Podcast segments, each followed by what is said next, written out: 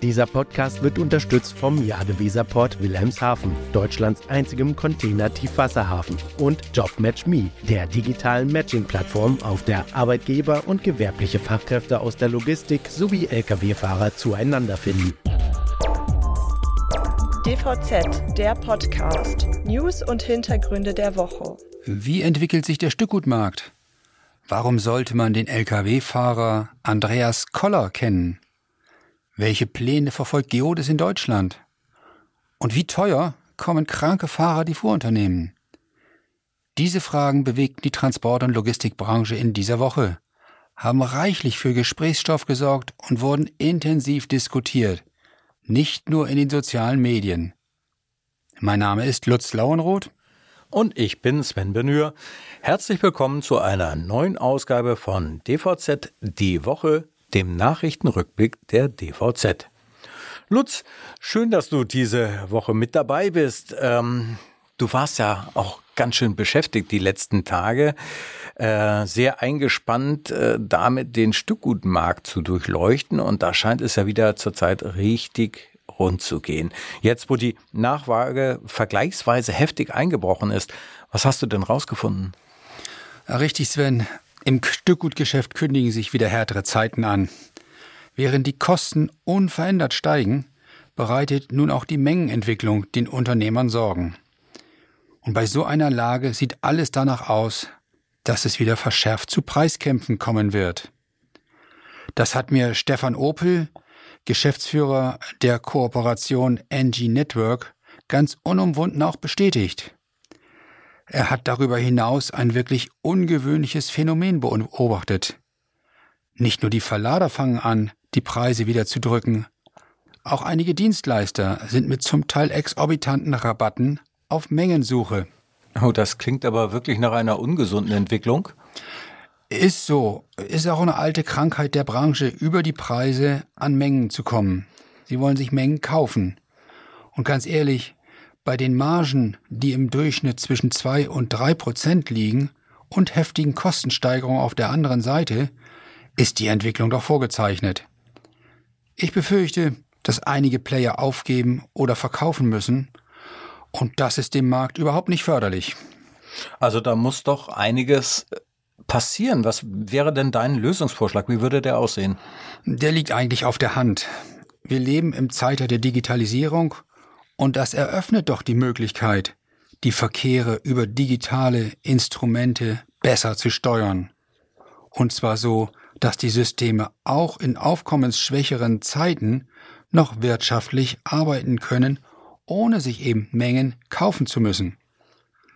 Außerdem, wenn uns die Corona-Pandemie eines gelehrt hat, dann das. Die Zuverlässigkeit ist dem Kunden noch wichtiger als der Preis. Also, wie Stefan Opel es so treffend ausgedrückt hat, auch mal den Rücken gerade machen. Qualität hat nun mal ihren Preis. Ja, das ist eigentlich ganz einfach. Man muss es nur wollen. Apropos wollen, kennst du Andreas Koller? Der will nämlich auch was. Da klingelt irgendwas, aber ich komme gerade nicht drauf. Was hat es mit ihm auf sich? Ja, Andreas Koller ist Lkw-Fahrer aus Süddeutschland und ihm reicht es nun. Er ist regelmäßig im deutsch-österreichischen Grenzgebiet unterwegs und fast ebenso regelmäßig steht er auf der Inntal-Autobahn im Stau, wenn wieder mal ein Blockabfertigungstag ansteht. Er hat sich nämlich im Gespräch mit unserem Kollegen Tobias Löw Luft gemacht und übt eine Menge Kritik an dem Dosierungssystem. Zum Beispiel sagt er nämlich, dass die Maschinen der Lkw, die in diesem ewig langen Staus stehen, manche ziehen sich ja über 30 Kilometer und mehr hin, die laufen den ganzen Tag. Sie verbrennen Diesel und stoßen CO2 aus. Das ist doch ein Unding in Zeiten, in denen so viel über die Klimabelastung durch den Verkehr gesprochen wird. Ist ja auch schon ein wenig skurril, auf der einen Seite begründen die Tiroler die Maßnahmen mit dem Schutz der Menschen vor Umweltschäden und dann das. Hinzu kommt ja noch die hygienische Situation, die ja jeder Beschreibung spottet. Auf dem gesamten Weg vom Inntal-Dreieck bis zur Grenze gibt es nur einen einzigen Parkplatz. Dazwischen bleibt im Falle des Falles nur die Möglichkeit, an den Straßenrand zu gehen. Aber dafür müssen die Fahrer bei laufendem Verkehr aussteigen, was wiederum ziemlich gefährlich ist. Also es wundert mich überhaupt nicht, dass Koller ziemlich sauer ist. Ja, und genau aus diesem Grund hat er auch offiziell beim EU-Parlament angeklopft und gefordert, dass die Blockabfertigung gefälligst abgeschafft wird. Damit ist er übrigens nicht allein. Die von ihm vor einem Jahr gegründete European Truck Society findet nämlich ihre Unterstützer. Drücken wir ihm und den Kollegen am Steuer mal die Daumen, dass sich etwas bewegt. Apropos Bewegung, das ist äh, ja im Zusammenhang mit Berufskraftfahrern ebenfalls ein ganz schön heikles Thema. Stimmt. Da haben ja die Barmer Krankenkasse und die Leute von der Plattform JobMatchMe gerade einen Gesundheitsreport Lkw-Fahrer vorgelegt. Was haben die denn da rausgefunden? Naja, eigentlich etwas, was jeder Fuhrunternehmer auch schon wissen sollte. Fahrer und Fahrerinnen sind nicht im Schnitt pro Jahr gut zehn Tage länger krank als andere Arbeitnehmer. Und das summiert sich zweifach. Auf der Kostenseite nämlich stehen 800 bis 900 Millionen Euro, die die Branche aufbringen muss, um die Folgen des heftig hohen Krankenstandes zu stemmen. Und es fehlen halt dringend benötigte Arbeitskräfte. Wie viele, das haben die beiden Partner ebenfalls mal vorgerechnet. Wenn die Fahrer, ich sag mal so, nur im normalen Rahmen krank würden, dann stünde der Branche eine Arbeitskapazität von 24.000 zusätzlichen Fahrern zur Verfügung. Dann geht es jetzt aber auch darum, was ist zu tun? Was kann man an den Ursachen ändern? Wir haben dazu mit Daniel Stanke gesprochen, der als CEO von JobMatchMe die Studie tatkräftig unterstützt hat. Er bringt das ganz gut auf den Punkt. Hören wir mal rein. Also natürlich haben wir einmal die Muskel-Skeletterkrankungen, die äh, bei vielen Berufen, in denen man viel sitzt, äh, auftreten. Das sind ergonomische Ausstattungen der Fahrzeuge natürlich äh, gefordert. Aber vor allem auch das Thema Stress ist extrem. Denn wir haben durch die Parkplatzsituation in Deutschland das Problem, dass Fahrende in den Pausen eben nicht wirklich abschalten können, sondern das Stresslevel hoch bleibt. Das äh, führt dann natürlich äh, zu einer Verschlechterung der Gesundheit und diesen hohen Fehlzeiten, die wir haben. Man kann dagegen viel machen, äh, als Arbeitgeber beispielsweise das betriebliche Gesundheitsmanagement fördern. Die Krankenkassen wie auch unser Kooperationspartner Barmer unterstützen das sehr. Und letztlich sind natürlich auch die Fahrenden gefordert, denn äh, man muss mitmachen bei diesem Programm, um selber natürlich im eigenen Interesse auch möglichst gesund zu bleiben. Denn äh, Gesundheit schafft Glücklichkeit und äh, das will ja eigentlich dann jeder für sich auch selber. Gerade der letzte Punkt erscheint mir natürlich sehr wichtig. Das Ganze klappt nur, wenn die Fahrer und Fahrerinnen auch mitmachen. Aber ich denke, die leider nur spärlich nachrückenden Fahrergenerationen werden an das Thema anders herangehen. Ja, äh, und äh, auch das ist wieder mal ein gutes Stichwort. Ähm, wenn ich jetzt mal so einen harten Schnitt reinbringen darf, denn eine andere Herangehensweise ist ja auch notwendig, wenn es um die Erreichung der EU-Klimaziele geht. Wieso? Wir in Deutschland haben doch alle Vorgaben im vergangenen Jahr erfüllt. Ja, schon. Aber wenn man mal wirklich genau hinschaut, dann sieht man, dass es einige Bereiche gibt, in denen die Fortschritte sehr deutlich sind und einige, wo das ganz und gar nicht klappt. Zum Beispiel beim Verkehr oder genauer gesagt beim Güterverkehr. Wie soll es denn da auch große Fortschritte geben? Die Bahn wird vom Bundesrechnungshof abgekanzelt, wenn es um das Erreichen der Verlagerungsziele geht.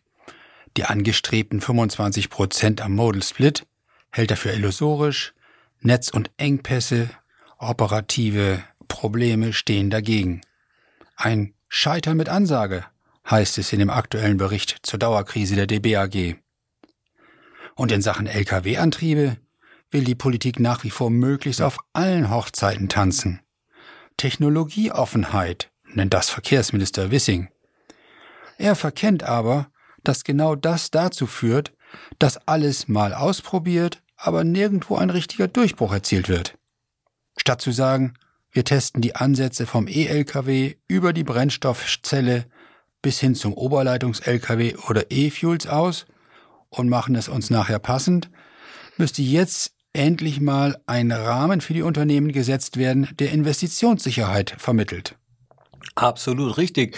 Denn wer will schon riskieren, große Summen einfach so in den Sand gesetzt zu haben, wenn sich seine Entscheidung nachher als falsch herausstellt? Da haben wir ja schon mal so das eine oder andere zum Thema LNG gehört. Ähm, und wer sich mal ein wenig umschaut jetzt am Markt, der wird auch sehr schnell feststellen, dass alles höchstwahrscheinlich auf zwei technische Ansätze hinauslaufen wird. Der E-Lkw für die Distribution und vielleicht den nationalen Fernverkehr und der Brennstoffzellenantrieb für wirklich lange Distanzen. Käme diese Entscheidung, könnten Bund und Industrie endlich gezielt in die Infrastruktur investieren, zum Nutzen aller. In einem anderen Bereich scheint es dagegen schon deutlich besser zu laufen.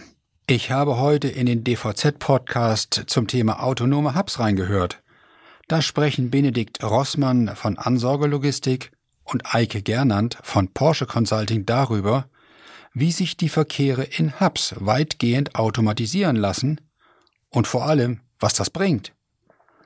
Und da sich die Investition bei einer großen Anlage in unter einem Jahr amortisieren soll, ist das mächtig spannend. Ja, aber erstmal müssen natürlich die politischen Weichen für den autonomen Betrieb von Lkw gestellt werden. Ähm, da hat Eike Gernand in dem Podcast ähm, das alles mal ein bisschen auf den Punkt gebracht und äh, erläutert. Hören wir mal rein. Deutschland hat jetzt äh, das Gesetz zum autonomen Fahren einen guten Rechtsrahmen geschaffen, um autonome Fahrzeuge, das heißt Stufe 4, das heißt Fahren ohne quasi einen physischen Fahrer äh, in festgelegten Betriebsbereichen im öffentlichen äh, Straßenverkehr zu nutzen. Und die Novellierung dann der Straßenverkehrsordnung, die definiert nochmal, dass das Fahren auch ohne Fahrer möglich ist und dass es nur eine technische Aufsicht geben muss. Jetzt ist es natürlich so, in, in abgeschlossenen Bereichen ist es äh, einfacher, einen, einen festgelegten Betriebsbereich auch ähm, ja, sicherheitstechnisch zu ertüchtigen. Ähm, und genau die Situation haben wir ja im Logistik-Hub. Klingt, als ob das Konzept tatsächlich schon umsetzbar wäre. Zumindest auf abgeschlossenen Flächen. Ich bin aber gespannt, wie sich das umsetzen lässt, wenn Lkw von mehreren Unternehmen einen Hub anfahren. Die Fuhrparks werden ja nicht alle auf demselben technischen Niveau sein. Aber das wird wohl in der nächsten Studie stehen. Was gab's denn sonst Neues in dieser Woche, Sven? Ist dir etwas positiv aufgefallen? Einiges. Äh, es gab ja spannende Themen. Äh, zum Beispiel hat ja die Geodis-Chefin Marie-Christine Lombard ihre Karten auf den Tisch gelegt und erklärt, was sie mit Transoflex so alles vorhat.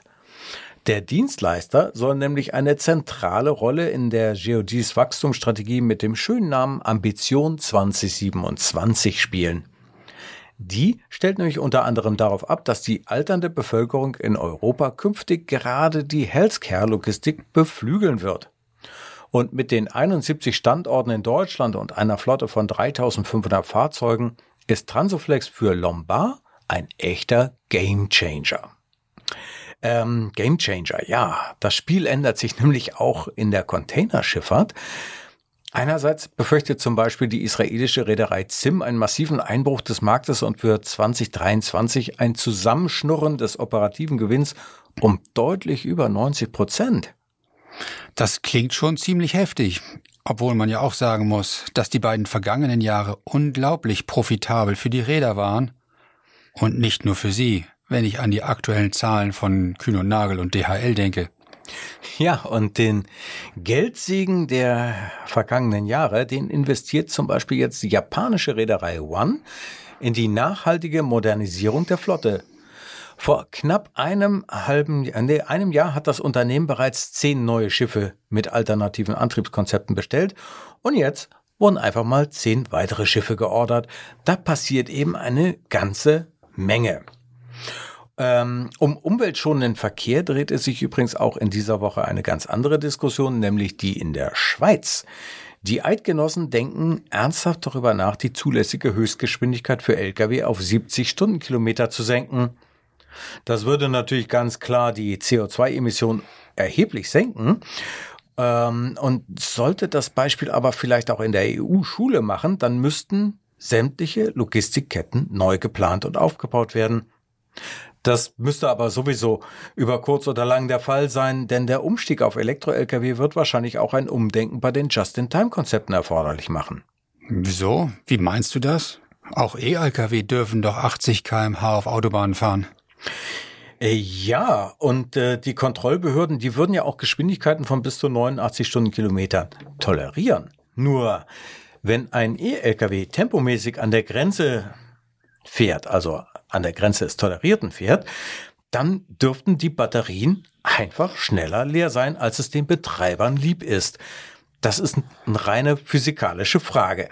Um also die Reichweiten der E-Lkw zu halten, ist eher ein gemütlicher Fahrstil gefragt, Slow Logistics eben. Das bedeutet natürlich auch, dass weniger Energie für den Verkehr benötigt wird. Energie. Tja, Energie haben die Gewerkschaften in ihren Arbeitskampf gesteckt, um wieder mal ein neues Thema aufzumachen.